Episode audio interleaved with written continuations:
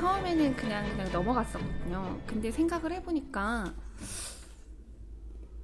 내가 감사 진짜로 감사하다고 느끼고 감사하다고 표현한 적이 언제였지 생각했더니 생각이 안 나는 거예요. 네. 근데 오늘 아침에도 엄마한테 자켓 세 개나 드라이클리닝 좀 해달라고 맡겼거든요. 그러니까 그것도 엄마한테 어쨌든 요청을 한 거고 드라이 클리닝비도 안 드릴 건데 이러면 정말 감사한 거거든요. 네. 그러니까 너무나 감사해야 할 때 감사하다는 말을 안 했나 싶기도 하고 또그 음. 동생은 어머니 그러니까 본인 어머니한테 청감사를 써서 냈다는 그 내서 드렸다는 거예요. 그러니까 청감사면 청께 감사하다는 글을 써서 드린 거예요. 어, 근데 입장 바꿔서 생각을 하면 엄마가 그거를 봤을 때 얼마나 기뻤을까 이런 생각도 들더라고요. 음. 그래서 아 이런 문화가 있구나. 음. 이것도 꽤 괜찮은 문화인 것 같아요. 음. 음. 새로운 문화를 접할 때 네네. 그 설레었다. 네 그런 것도 있죠. 어. 음. 그 요새 애들은 뭐 하고 노나 이런 것도 음. 한번 물어보고. 저도 그 나이 어린 분들 만나면은 가끔 네네. 설레어요. 그 말을 많이 줄이시더라고요. 뭐 솔까 말, 뭐 낄겨 그걸 어떻게 알아듣죠? 다들 알아들으시더라고요. 뭐 어리신 분들. 네, 네, 어르신 그 그분들끼리는 알아듣더라고요. 네, 가살 디지털 단지를 가디, 예, 예. 뭐 구디. 극도로 혐오스럽다를 극혐, 예, 그것까지는 알아들어요. 뭐 오나귀, 오나기가 뭐예요? 완전 귀여워. 뭐, 뭐 그런 걸 들으면은 아 참 새로운 방향성을 내가 찾았구나. 새로. 네, 가끔 설레기도 하거든요. 다- 네, 새로운 문화. 그쵸 새로운 문화죠. 그러니까 가끔 그 우리 회사 막내도 저랑 이제 나이 차가 되게 많아요. 그러다 보니까 새로운 문화를 이제 얘기를 해줘요. 네, 근데 저는 들으면 까먹어요. 음, 무슨 그 편, 요새 편의점에서 도시락 되게 잘 나오잖아요. 네, 그 도시락 이름도 되게 줄여서 얘기를 해요. 음. 못 알아들어. 이게 뭐야? 간소하면서 하시네. 그러면서 이제 얘- 당부하거든요. 네. 이 누가 이렇게 얘기하면 알아들어야 돼. 알아들어야 돼요. 어디 가면 창피해. 막 이렇게 얘기하거든요. 근데 아우 나 모르겠어. 기억이 안 나요. 딱 듣고 끝나요 그런 것들은. 음. 이번 편은 제가 설레 설렘을 하잖아요. 그래서 시작이 설렘이면 끝은 이별이잖아요. 그래서 그 끝부분도 다음 편에는 이별을 한번 준비해 보려고 합니다. 네, 다음 편 이별. 네네네. 음, 끝났나요? 아니요. 설레. 간단히 이제 설레이는 감정들을 얘기 나눠봤고요. 이제 설렘 중에서 저는 꿈이라는 키워드를 가지고 왔어요. 음, 그래서 음, 그 부분에 대해서 좀 더 얘기를 나눠보려고 합니다. 음, 꿈은 언제부터 언제까지 꾸는 걸까요? 그래서 꿈은 자기 장래 희망. 장래 희망, 목표 장래희망? 같은 거죠. 음, 자기가 어떤 음, 꿈을 음. 꾸고 있다. 음. 그런 거. 미래, 음, 희망. 죽을 때까지 하는 거죠. 죽을 꿈을 때까지. 꾼다는 건. 음, 그죠. 그러니까 뭐 근데 꿈이라는 것도 이게 그 도전 의식이 있어야 되잖아요. 뭔가 그쵸. 목표가 있고. 어, 어. 목표가 없는 사람은 사실 꿈이라는 것 자체도 꾸지도 않는 거고 네, 이미 그 상태는 이제 끝난 상태니까 지금도 없는 사람이 있을 수도 있죠. 목표도 없고 뭘 그냥, 해야겠다는 그냥 의지도 없는 하루하루. 거고 그냥 그냥 있는 거니까 뭐 그런 사람들은 아예 음. 지금이라도 없는 거고 네, 만약 그런 게 계속 열정적으로 갖고 죽을 때까지 가는 사람이라면 음. 어, 그런 사람은 죽을 때까지 계속 꿈을 꾸고 목표 향해 달려나가고 그런 거겠죠. 시간이 상관이 없네요. 뭐 젊고 나이 들고 네, 떠나서 그렇죠. 네, 목적이 어렸을 때만 없는. 있다, 뭐 늙었을 때만 있다 그런 게 아니라 네, 사람이 항시 그렇게 그런 거를 생각하고 있느냐 그리고 노력하고 있느냐에 따라서 차이가 있는 거죠. 근데 대부분 어렸을 때 이렇게 바짝 꿈을 갖고 그 다음에 장래 뭐가 돼야지 이렇게 꿈을 꾸다가 성인이 되고 나서는 대부분 놓더라고요. 그 이제 부모들이 계속 어, 어. 인식을 시켜주니까 이제 너는 커서 뭐가 될래 음. 아니면 뭐 어떻게 할래 뭐 이 공부는 어떻게 하는 게 좋지 않겠니 뭐 이런 식으로 부모들이 음, 계속 이제 케어하면서 인식을 시켜주니까 이제 본인들이 이제 계속 그런 걸 꿈을 꾸는 거죠. 아, 나는 의사가 돼야지. 아니면 나는 뭐, 음. 뭐 영화 감독이 돼야지. 아니면 나 작가가 돼야지. 뭐 이런 식으로. 네네. 성인이 된 이후부터 이제 부모로부터 독립을 하고 나오게 되면은 그런 거에 대해서 누군가가 옆에서 코치해주는 사람이 예, 없으니까. 코치해주다 보면 그게 이제 간섭으로 음. 바뀌니까 너 왜 이렇게 오지랖이냐 이러면서 그러니까 본인 스스로도 그냥 현재 직장 생활에 만족을 하면서 거기서 그 안에서만 꿈을 꾸게 되는 거죠. 그러니까 어른이 돼서는 결국에는 꿈이 사라지는 거죠. 그러니까요. 네. 그냥 현실에 안주하고 그냥 하루하루 살잖아요. 그래서 사실 직장인이 좀 무서운 거예요. 직장인은 맞아요. 사실 꿈이 없어요. 그냥 그 안에서 음, 음. 그냥 뭐 진급이라든지 막 이런 것만 꿈꾸니까 그거 말고 더 크게 봐야 될 것들이 있을 수도 있는데 많죠. 어, 꿈, 뭐 어렸을 때는 애들이 워낙 눈치가 빨라가지고 네. 뭐 너는 뭐 이거 돼야 돼, 음, 뭐 음. 그 직업 해가지고 너 뭐 먹고 살 거야, 뭐 이런 네. 게 없다고 하더라도 그 부모님한테 사랑을 받으려고 네. 그 부모님께서 원하는 걸 다 눈치를 채요. 그래가지고 그걸 자기 장래 희망에다가 써냅니다. 음. 아이들은. 그래서 부모님을 거울 삼아서 그런 거에 좀 자기 사랑받기 위해서 충족을 시켜드리면은 자기도 충족이 되니까 뭐 그렇게 해서 그렇게 이루어지는 것 같고 음, 음. 어, 그렇게 되다 보니까 뭐 나중에 또 이제 저희 사회 구조 시스템 자체가 네. 지금 대기업이 목표잖아요. 그래가지고 오히려 좀 대부분이 그렇죠. 네, 대기업, 오히려 공기업. 크고 나서 더 혼란을 어. 겪는 것 같아요. 20대. 20 20대는 굉장히 막 목표가 없고 그냥 남이 정해준 목표. 이 음. 거의 어떻게 보면은 생존 같은 거죠. 여기서 나는 살아남아야 돼. 나는 쟤를 경쟁해서 음, 음. 쟤보다는 앞서 나가야지. 뭐 다른 사람보다는 내가 저 회사에 들어가야지. 이런 것들 때문에 뭐 누구 새 없이 바쁘고 거의 언발에 어, 오줌이라도 넣어야지 앞으로 한 발이라도 나아갈 수 있으니까 좀 치열한. 그래서 이제 장래희망이나 그런 것보다 이제 좀 시야가 좁은 그런 상황이 오지 않을까 싶고요. 어, 그쵸 요새는. 네, 음, 30대나 30대나 돼서야 이제 아, 자기가 누군지 뭐 이런 거에 대해서 좀 관심을 갖게 되는 것 같고 음. 그래서 시간이 조금 조금씩 들면 들수록 자기를 조금 조금씩 더 알아가면서 장래 희망이 진짜 장래 희망이 생기는 것 같아요. 어른이 되면서 음. 40대부터는 아직까지 40대가 돼본 적이 없어서 모르겠네요. 저는 어, 생각할 수 있고 선택할 수 있는 순간부터는 꿈을 꾸어야 된다고 생각해요. 그러니까 되게 소소한 꿈부터. 어. 어, 그 어디서 들었는지는 기억이 안 나는데요. 한 아주머니가 가족 여행을 가고 싶은 거예요. 네. 한 번도 가족 여행을 가본 적이 없어요. 음, 그래서 하루에 4천 원씩 모아서 4년인가? 한 몇 년 모아가지고 가족 여행을 가신 거예요. 네. 그래서 그 사연을 어디다가 내가지고 제가 들은 거거든요. 뭐 라디오나 뭐 테레비 뭐 이런 데서 들었던 것 같아요. 그러니까 그런 식으로 되게 소소한 꿈부터 시작해서 큰 꿈까지 이거는 늘 갖고 있어야 되는 것 같아요. 뭐 그냥 내가 좀 더 건강해졌으면 좋겠고 아니면 내가 좀 더 건강해지기 위해서 등등 이런 식으로 뭐 내가 작년보다 좀 더 건강해지기 내가 작년보다 조금 더 행복해지기 내가 뭐 작년보다 좀 더 돈을 많이 벌기 뭐 이런 식으로 되게 소소한 그 꿈부터 시작해서 큰 꿈을 계속 꾸준히 갖는 것이 좋을 것 같아요. 그래야지 아주 조금씩이라도 발전을 할 것 같아요. 그렇 아주 조금씩 발전을 해서 10년 후에는 좀 더 이렇게 변화의 폭이 보이겠죠. 음. 세상이 변하는 것만 변하지 않는 것이 진실이라고 하잖아요. 근데 나만 꿈 없이 그냥 그대로 머물러 있으면 그거는 좀 슬플 것 같아요. 그래서 저는 아, 모든 분들이 다 꿈을 가지셨으면 좋겠어요. 음. 근데 이제 제가 꿈에 대해서 얘기를 하면서 요새 그런 얘기 많이 들어보셨잖아요. 7포 세대라고. 네. 네. 연애, 결혼, 출산, 인간관계, 집, 꿈, 희망. 이거를 다 포기하는 세대가 지금 이제 청년들이잖아요. 음, 음.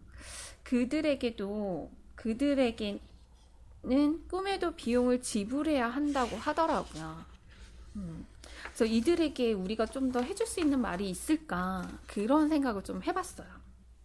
그러니까 이게 다큐 프라임에서 그 공부의 배신이 한 3부로 나왔어요. 그 중에 하나가 꿈의 자격편이에요. 음. 그래서 거기에는 뭐 초등학생 꿈을 물어봤더니 맞아요. 박 작가님 말씀과 동일하게 대부분이 부모님의 직장을 얘기했어요. 그러니까 음. 보고 자란 것들이 그런 뭐 아빠가 뭐 판사이면 그에 관련된 책들이 집에 많기 때문에 네. 그런 걸 계속 접했겠죠. 그리고 부모님이 그 직업을 원하고 뭐 이런 이런 뭐 여러 가지로 인하여 대부분의 초등학생들은 부모님 직업을 따라가더라고요. 음. 음. 근데 그 중에서 고생물학자가 꾸민 고등학생도 나왔고 사회학자가 꾸민 대학생, PD가 꾸민 취업 준비생, 아 PD가 꾸민 청년 이야기가 나와요. 근데 이 대체로 딱 보고 나면 어떤 느낌이 드냐면 우리 때는 그래도 이 정도는 아니었던 것 같아요. 음. 그러니까 항상 얘네는 다 경쟁인 거예요. 내가 지금 쉬면 뒤떨어져. 나는 따라잡을 수 없어. 그래서 약간의 기본적인 좌절을 갖고 있더라고요. 음. 그리고 특히 지방에 사는 학생이 서울에 있는 대학교에 입학 시에는 학비랑 생활비를 벌기 위해서 아르바이트를 하고 그로 그러니까 아르바이트를 하다 보니까 스펙을 쌓을 시간과 어떤 그런 자기 공부를 할 시간이 없는 거죠. 그리고 나중에는 그런 상황에서 이제 취업 시에는 스펙이 부족해서 취업이 안 되는. 그러니까 전체적으로 악순환인 거예요. 살려면은 돈을 벌어야 되고 돈을 벌다 보니 공부할 시간이 없고 그리고 그 살려고 돈을 버는 거는 아르바이트잖아요. 그리고 네. 가회도 보니까 명문대 이어야 하고 심지어 고등학교도 명문이어야 돼요. 가령 특목고나 외국어 고등학교 이런 데를 나와야지 가회를 시켜주는 거예요. 그러니까는 좀 더 고액을 벌 수 있는 아르바이트를 구할 수가 없는 거예요. 음. 그러니까 그 악순환에 빠진 거죠. 그래서 대학교 졸업과 동시에 학자금이라는 빚과 함께 생계를 책임져야 하는 상황이다 보니까 그러니까 꿈을 꿀 수 있는 그런 상황이 안 되는 거예요. 음. 그러니까 그 중에서 PD가 꾸민 졸업생은 그 얘기를 했어요. 취준생이 자기는 부럽다고. 그러니까 취준생이 취업 준비생이잖아요. 네. 그러면 취업 준비생은 하루 종일 공부만 하는 거예요. 결국 독서실 비용도 들고 학원비도 들고 그날 하루 동안 먹는 것도 비용을 누군가가 대주는 거죠. 그러니까 결국 이 취준 그 PD가 꾸민 졸업생이 나중에는 그 얘기를 하더라고요. 음, 꿈에도 비용이 비용을 지불해야 하는 것 같다고. 자기는 그거를 절실히 느낀다고. 그래서 되게 어, 그 말을 듣는 순간 되게 많이 안타까웠어요. 현실을 타개할 수 있는 방법은 없지만 약간의 희망이라도 줄 수 있는 뭐 빠져나갈 구멍이 없나 잠깐 생각해 보는 것도 되게 좋을 것 같은 거예요. 네, 꿈을 꾸세요. 꿈 가지면 좋아요. 이게 아니라 지금 꿈을 꿀 수 없는 아이들에게 뭔가 음, 좀 해줄 수 있는 말 이런 게 없을까요? 할 말은 어, 네네. 저도 같은 상황이기 때문에 같은 상황은 아니죠. 비슷한 상황이라고 할 수 있어요. 생활비랑 학비랑 다 본인이 되셨어요?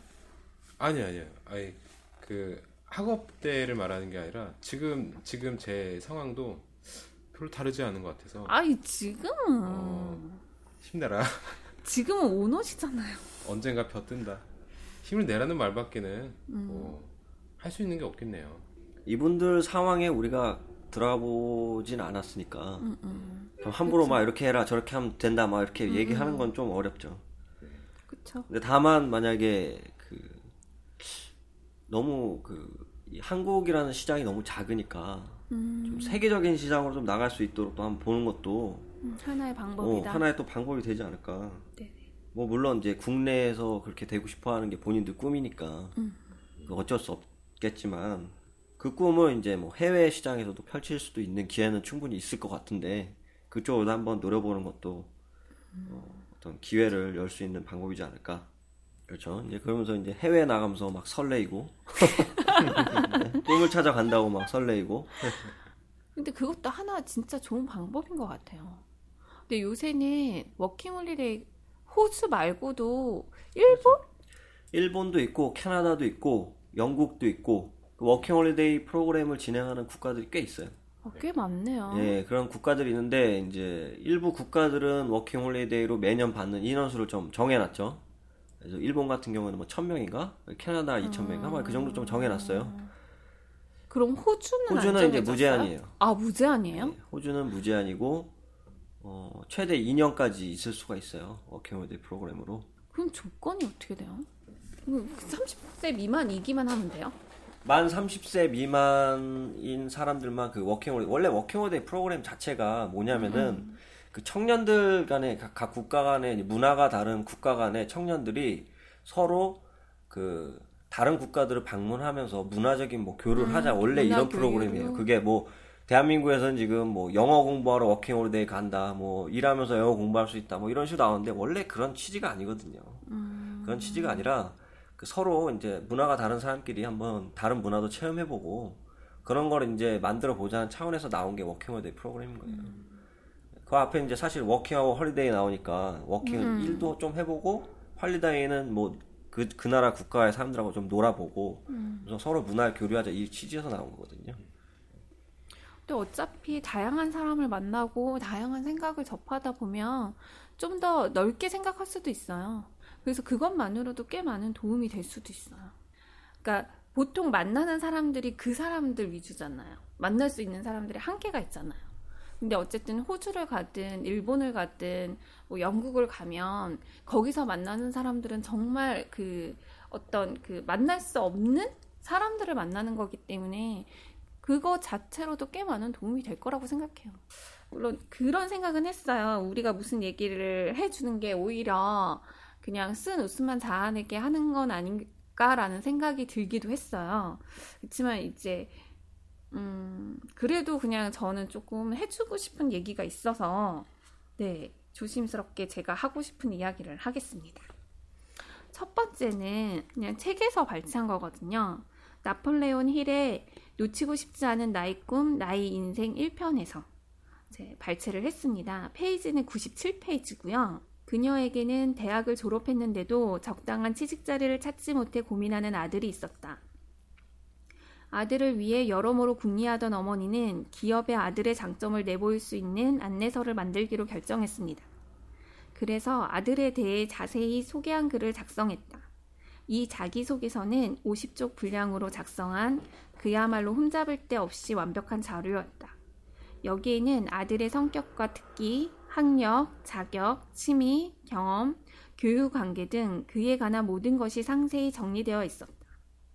또한 아들이 희망하고 있는 직종과 지위, 수입이 당당히 적혀 있었다. 게다가 그 지위를 얻으면 그가 어떻게 활약할 것인가도 그림을 보는 것 같이 명확히 설명되어 있었다. 그녀는 이 자기소개서를 몇 줄이나 걸려서 신중히 작성했다. 그리고 아들을 매일 도서관에 보내 자기소개서를 만드는데 필요한 자료를 수집하라고 했다. 그리고 염두에 둔 회사를 정무, 전부 방문하여 유익한 정보를 많이 가져오라고도 했다. 이렇게 노력한 결과 완성된 자기소개서에는 개인에 대한 정보뿐만 아니라 그 회사에서 필요로 하는 정보들로 가득 들어 있, 있게 되었다. 결국 그는 단 한 번의 면접으로 원하는 일자리를 찾았고 원하는 보수를 받았다. 더욱 중요한 것은 그가 평사원으로 시작하지 않았다는 사실이다.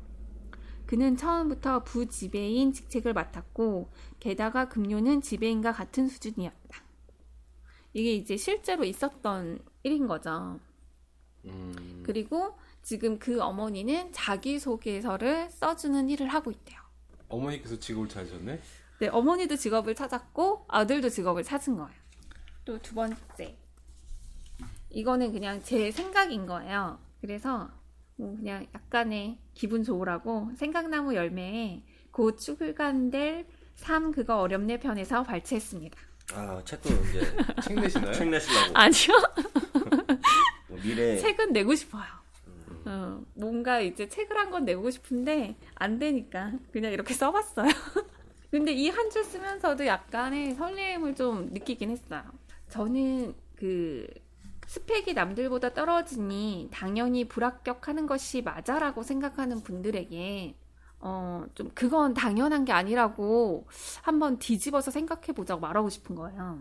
그래서 제가 뭐 앞서 제가 내 좁은 사고에서 생각하니까 답이 안 나왔다고 했잖아요. 마찬가지로 다른 각도에서 보는 거예요. 다른 각도에서 보다 보면 다른 답을 찾을 수가 있거든요. 뭐, 지금 만약에 스펙 싸움이라고 하면 같은 방향을 바라보고 이길 수 없는 거를 계속 가는 것보다는 다른 방향으로 트는 게 맞는 것 같아요. 다른 방향으로 노력을 하는 거예요. 그러니까 우리나라 속담 중에 그거 있잖아요. 뭐로 가도 서울로 가면 된다는 속담. 마찬가지로 10년 뒤에 서울에 도착하면 되잖아요. 그렇죠. 응, 응. 처음부터 서울에 가는 게 좋잖아요. 좋죠. 안 된다면. 그러니까 안 된다면 안. 된다면 돌아가는 것도 하나의 방법이라고 생각해요. 근데 굳이 뭐 돌아서라도 서울에 갈 필요 있을까요? 가고 싶은 거죠. 서울에는 서울에 꼭 가고 싶은 가야겠다면? 거. 어, 내 나는 서울에 꼭 내 발을 한번 찍겠다. 음. 그럼 가야죠. 응, 응. 그게 뭐 성공일 수도 있고 아니면 대기업 공기업일 수도 있는 거고. 아니면 정말 내가 좋아하는 일, 나는 돈보다는 내 열정을 쏟을 수 있는 일이라고 하면 그걸 하면 되는 거고. 이제 그 모든 것들이 다 서울이 될 수 있는 거죠. 그래서 첫 번째가 대기업, 공기업이 목표이신 분들. 그러니까 저는 처음부터 제가 공기업에 들어간 건 아니에요. 그러니까 저는 공기업으로 가는 방법 중에는 시험이 있지만 저처럼 정말 소기업부터 시작해서 차곡차곡 경력 쌓아서 좀 더 좋은 회사, 좀 더 좋은 회사. 내가 전에 뭐 직원이 300명인 회사를 다녔으면 이것보다 규모가 더 큰 회사. 계속 이런 식으로 올라가는 거예요. 그래서 저 같은 경우에는 3년에 거진 한 번씩 회사를 옮겼어요. 그리고 옮기는 중간중간에 저는 한 1년 정도씩 쉬었거든요. 그래서 한 3년마다 회사 옮기면서 중간에 1년씩 쉰게한 3년 정도 돼요. 예, 그 중에 한 번은 애견으로 인터넷 쇼핑몰 하다가 망했고요. 그러면서 이제 느꼈죠. 나는 오너가, 오너는 안 되는구나. 뭐 이런 것도 한번 느껴보고, 그리고 1년은 여행하고 정말 쉬었어. 아무것도 안 했던 것 같아. 여행 다니고 아무것도 안 하고, 그냥, 그냥, 그냥 휴식, 힐링. 뭐 이런 식으로 내가 좋아하는 거, 내가 하고 싶었던 거를 하면서 지냈거든요. 저는 사실 좀, 저는 처음부터 공기업에 들어갔으면 정년퇴직까지는 못 있을 것 같아요. 뭐 질리기도 할 것 같고요. 또 하나는 답답했을 것 같아요. 저 같은 경우에 이제 6시 50분에 일어나거든요. 매일 그 시간에 일어나고 출근하고 퇴근하고 이런 패턴이 나는 너무 지겨워서 아마 중간에 나왔을 것 같아요. 그래서 저는 이런 식의 저처럼의 약간 잘 질리는 타입? 약간 변덕이 있는 분들은 저처럼 이렇게 돌아 돌아 돌아 공기업에 가는 것도 나쁘지 않은 것 같아요. 왜냐하면 경력직으로 뽑는 때가 있거든요. 그러면 그때 시험 보고 입사를 해도 되거든요. 그리고 음, 아이들이 그런 얘기를 하더라고요. 고등학생이 대학교 그 면접, 대학교도 면접이 있잖아요. 대학교 시험. 네. 요때 요때 나왔던 말이랑 대학생들이 졸업하면서 했던 말이 똑같은 게 뭐냐면 완벽한 사람을 뽑으려고 한다는 거였어요. 그래서 우리는 계속 성장하고 잘할 사람들인데 왜 회사에서 완벽한 사람을 뽑으려고 하는지 모르겠다. 근데 그거를 이제 돌려서 말하면 어떻게 보면은 그들 또한 완벽한 회사를 가고 싶어 하는 게 아닌가라는 생각을 조심스럽게 했어요. 음, 그래서 좀 작은 회사에 들어가서 작은 회사에 들어가면 그거는 좋거든요.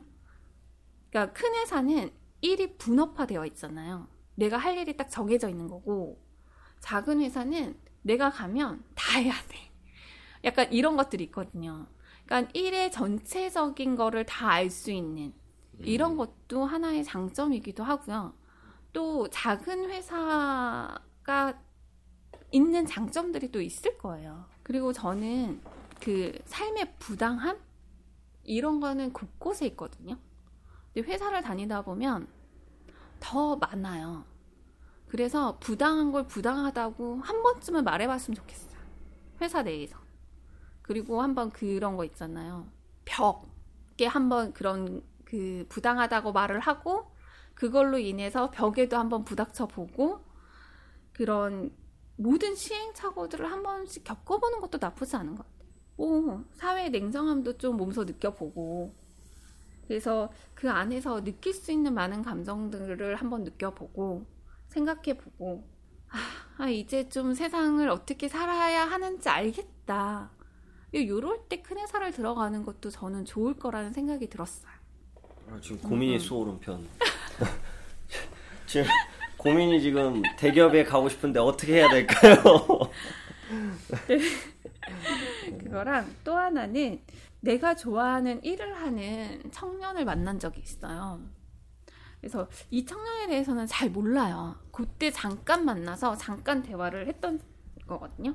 창업도 하나의 방도인 것 같아요. 그래서 그 청년이 가죽 공예를 배운 것 같고요. 그래서 가죽 제품, 네, 인터넷 쇼핑몰을 하는 거죠. 하는데 그 본인이 좋아하는 가죽 공예에 의미 있는 것을 추가해서 타 가죽 공방하고는 이제 차별화를 둔 거예요. 그래서 국가에서 지원하는 창업 자금도 받았고 얼마 전에 클라우드 펀딩까지 했어요. 그래서 어느 정도 후원을 받았던 걸로 기억을 해요.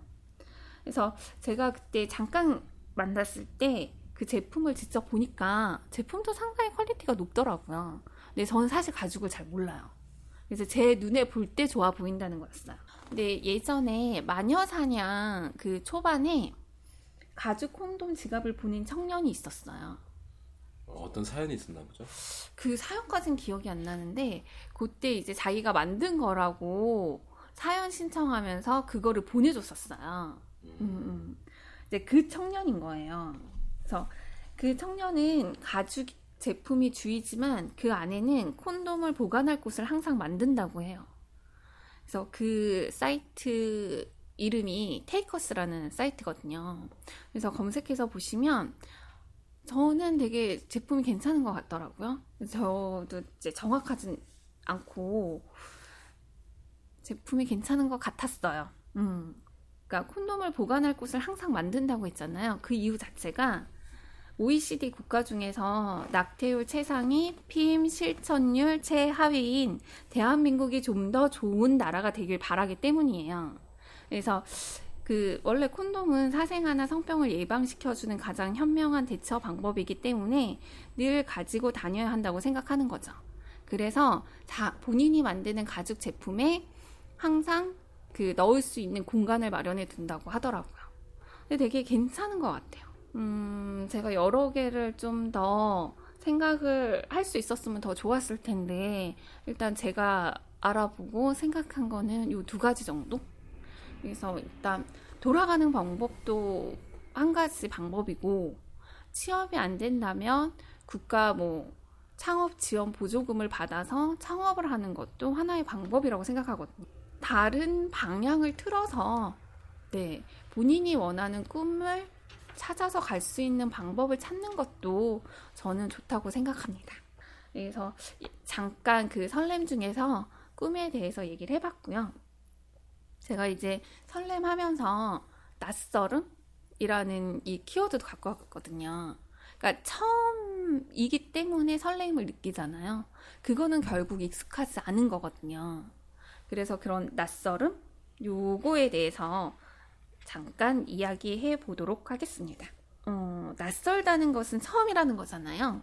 그래서 그 일부러 낯선 경험을 해보신 적이 있으신가요? 일부러? 네네네. 일부러 낯설었던 계획해서. 거. 응, 응. 외국 나갔을 때 뭐 그런 여행. 거. 아, 여행 갔을 여행, 때. 여행. 음. 외국으로 여행 가거나. PC방에 가서 레이드를 할 때가 가장 낯설었던 것 같은데. 내 전용 키보드와 전용 마우스가 아니라 욕먹기 딱 좋네. 근데 저는 이제 어쨌든 중간에 삶의 방향을 좀 바꾼 케이스잖아요. 음, 그러다 보니까 내 삶을 바꿔야겠다는 생각을 했었어요. 좀 준비 기간을 그렇게 많이 하진 않았어요. 그러니까 내 삶을 바꿔야겠고 어떻게 바꿀까 생각을 해보니 뭐 이렇게 처음에는 이런 계획 자체를 세울 수가 없는 거예요. 바꿔야겠다 딱 생각하고 그래서 책을 읽을 때마다 책 한 권에서 한 가지씩을 꺼내서 실행을 하고 있거든요. 뭐 그 중에서 두 가지가 뭐였냐면 익숙한 거를 버려라. 익숙한 것과 이별하라. 그리고 또 하나는 낯선 곳에 나를 버려라. 이게 있었어요. 그 중에서 이제 낯선 것, 낯선 환경, 장소, 일, 사람. 그래서 소론 방송에 제가 온 거거든요. 웹툰에도 이번에 그거를 그렸어요. 네, 재밌었어요. 제가 오기 전에 참 많은 근심 걱정을 가지고 처음 방송을 하러 왔잖아요. 네. 근데 사실 저는 좀 낯을 가려요. 음, 근데 낯 가리는 여자가 이런 방송이 자기가 신청서를 내고 왔다고 하면 이상할 이상하게 볼 것 같아서 잘 이렇게 낯가리지 않는다고 나 되게 깨알하다고 얘기하고 그때 방송을 했거든요. 근데 네. 제가 되게 많이 웃었어요. 그 이유가 내적 갈등이 되게 많았어요. 내가 여기 왜 있지부터 시작해서 내가 나는 정말- 누구? 어, 진짜 나는 누구 여긴. 어디? 오긴 왔구나부터 시작해서 아니 별로 얘기 안 했는데 방송을 막 시작하는 거예요. 그래서 제가 이제 그 책을 읽지 않았더라면 사실 제가 만약에 어, 라디오 방송을 하고 싶다라고 생각을 했다면 아무래도 제 지인들하고 했겠죠. 응, 응. 내가 네. 이게 너무 하고 싶어 그러면 이제 제 지인들하고 했을 텐데 네. 그때는 그게 아니라서 자 여러 개 팟캐스트를 들으면서 네 여기에 이제 신청하고 오게 된 거죠. 음. 음, 근데 잘한 것 같아요. 음, 대신에 그런 생각은 하죠. 아, 좀 준비하고 올 걸. 그러니까 내가 그러니까 쓸데없는 걱정하느라고 방송 준비를 제대로 못하고 멍 때리고 온 거죠. 음, 그래서 그랬던 거. 음, 그런 게 좀 아쉽기는 하지만 어쨌든 어, 잘 온 것 같고 설레임이 편안함으로 변하는 시간이 있잖아요. 그게 좀 안 걸리잖아요. 음, 그런 아쉬움 그런 거에 대해서 한번 생각해 보신 적 있으세요? 그렇게 생각 생각을 해본 적이 없었던 것 같아요. 어, 어. 그게 아쉽다 아니다. 익숙해진다는 거는 안정을 찾아간다는 그쵸. 거잖아요. 네. 거- 그래서 거, 그거에 대한 아쉬움은 없을 것 같아요. 계속 차라리 설렐 이거- 수는 없는 거니까. 네. 그렇죠. 계속 설렐 수는 없죠. 뭐 설레는 걸 어. 원한다면은 뭐 이거 빨리 안정시키고 다른 거에 도전하는 거. 저는 그런 생각을 잠깐 했었어요. 설레임이 중간중간에 좀 더 찾아오면 되게 좋겠다. 그러니까 누군가를 만나서 이렇게 뭐 아니면 그런 거 있잖아요. 부모님들 보시면 그 편안함, 안정감 그게 이제 쭉인 거잖아요. 그냥 생활인 거잖아요. 근데 아 중간중간에 또 다른 설레임이 생기면 되게 좋겠다라는 생각이 들기는 했어요. 그래서 약간 미세하긴 하지만 그런 것들이 있으면 좋겠다는 생각을 하면서 음 그런 것도 좀 노력이 필요한 것 같아요. 두 분만이 여행을 가신다거나 뭐 두 분이 같은 취미를 한번 만들어 보신다거나 이런 것들이 이제 삶의 약간의 활력소이면서 설레임을 가질 수 있는 거거든요. 그래서 그런 거를 조금씩 추구하는 것도 되게 좋을 것 같다는 생각이 들었고 또 하나는 어떤 그런 환경에 접했을 때 아니면 어떤 사람을 만났을 때 그 설레임을 가질 수 있는 그 시각 이게 각각 다르잖아요. 이게 좀 눈에 보였으면 좋겠다라는 생각이 들었어. 만약에 이 사람과는 설레임이 0.5일밖에 안 되면 그 0.5일 동안 되게 열심히 만나고 열심히 볼 것 같은 거예요. 뭐 이런 식으로 좀 설레임이 눈에 보이면 좀 좋지 않을까라는 생각을 잠깐 했었어요. 제가 제 삶을 변화하겠다고 결정하고 나서는 대부분 설레이고 낯설었어요. 익숙하지 않고 뭐 그러다 보니까 답답하고 억울하고 뭐 가령 내가 잘하는 부분으로 칭찬받고 살다가 내가 모르는 분야에 가서 왜 이 나이에 욕을 먹고 있으며 내가 배우고 있어야 하나 응? 왜 눈치 보고 있어야 하나 등등 뭐 굳이 하지 않아도 되는데 내가 굳이 해서 그 내가 너무 힘든 거예요. 그래서 뭐 그런 등등의 이제 내적 갈등과 함께 굉장히 많은 감정들을 겪었던 것 같아요. 근데 이제 한 10개월 정도 했거든요. 근데 지금은 되게 좋아요. 그래도 내가 이렇게 했었으니까 어, 좋은 인연도 만났고 많은 경험들을 하고 좀 세상을 보는 폭도 넓어지고 그런 것 같아요. 그러니까 그 전에는 되게 어린아이 같은 약간 그 어린 성향이 되게 많았거든요. 물론 지금도 있기는 하지만 그래도 그때보다는 좀 많이 성숙한 것 같아요. 그래서 저는 여러분들한테 설렘은 다가온다고 생각하시잖아요. 그러니까 다가오는 게 아니라 만드는 것도 괜찮다는 생각을 해봤어요. 그래서 음, 기다리지 말고 설렘을 만들었으면 좋겠습니다. 물론 이제 저도 그렇게 한 바람에 생각지 않던 뭐 인식 개선 쪽으로 이제 미래의 꿈도 꾸게 되었고요. 물론 실패도 있어요. 저 이제 뭐 다 도전한 것들이 다 잘 되지는 않았으니까 어, 그 중에 뭐 웹툰도 약간 실패한 케이스이기도 하고 근데 저는 사실 이게 5개월간 올렸거든요.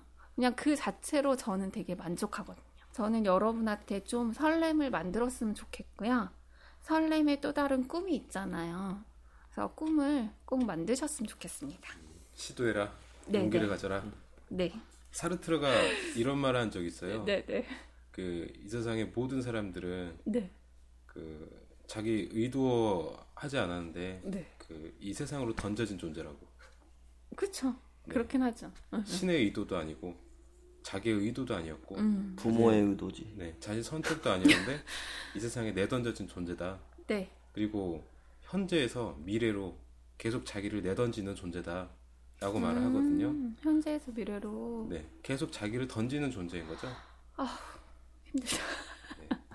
그런 설레인 네, 것처럼 네, 뭐 네. 아까 말씀하셨듯이 계속 그 낯설은 환경에다가 네. 자기를 던지든지 뭐, 뭐 현재에 안주하지 말고 네. 더 이제 신나고 재밌고 더 이제 더 좋은 세상들이 있으니까 그 세상을 직접 맞부딪혀 보고 네. 그 안에 가면은 또 이제 익숙해지고 음. 그러면 익숙해지면 다른 데 또 가서 부딪혀 보고 이런 거좀 반복해 봐라. 네, 네. 그러면 세상이 더 넓어지고 보는 시야도 달라지고 또 견문도 또 조- 좋아 견문도 좋아진다. 네. 이런 말씀으로 이해했습니다. 감사합니다. 여기까지 생각나무 열매의 삼삼톡 설렘편이었습니다. 다음엔 이별편으로 찾아오겠습니다.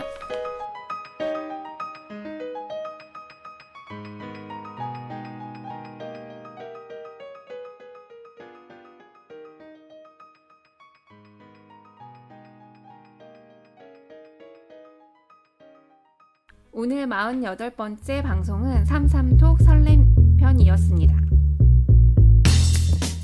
재미있으셨나요? 네. 두 분은 어, 힘드셨죠? 좋았어요. 좋았어요. 진- 진짜 좋았어요. 진짜 좋았어요. 라디오 듣는 기분이었어요. 아 나도 나도 그 생각했었어. 네, 듣다가 그 가끔 제가 이제 밤에 차 타고 가면서 저걸 들어요. 음. 밤 늦은 시간에 그 장례원의 오늘 같은 밤이면인가 SBS 파워 FM을 하는데 그거 듣는 줄 알았어 나. 내, 내 귀가 적응된 건지 아니면 뭔지 모르겠는데 어 되게 어울리시고 되게 자연스러워. 근데 음악에 같이 나와야 될 것 같아. 음악 쫙 어? 깔아주고 아, 목소리가 너무 좋으시고 그러시니까 감사합니다.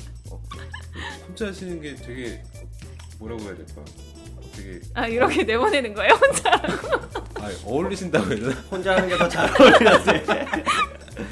그 장례원의 오늘 같은 밤도 그냥 혼자서 계속 떠들어서 기고 계속 음 저는요 막 이렇게 생각해요 이러면서 계속 그러는데 그걸 좋아하시는 분들이 꽤 있어요. 어, 예, 그 워낙 목소리도 좋잖아요 그 아가씨가. 아가씨. 어 되게 좋았어요. 되게. 네 감사합니다. 밤에 들어야겠네. 네, 그것도 지금 밤이지 않습니까? 밤에 네, 들어야 네, 돼. 네. 낮에 들으면 안 돼. 네, 뭐 낮에 들으면 안 돼. 밤에 자기 전에 돼. 그렇죠. 감수 감수성이 폭발하는 그 밤 시간 있잖아. 중간 중간에 이제 추임새, 네, 그렇죠. 이 말하기가 그거 되게 애매하다니까. 네, 그 애매한 것보다는 약간 좀 더럽힌 느낌이었어요. 야, 맞아 맞아. 뭔가 아니, 그런 그런 거 오염시키는 아니에요, 아니에요, 느낌이라서 아니에요. 그래서 계속 들을 계속 들으, 들으니까 어, 어 정말 좋다. 근데 나 가끔 편집할 때 이렇게 좀 늘어지거나 길어지잖아.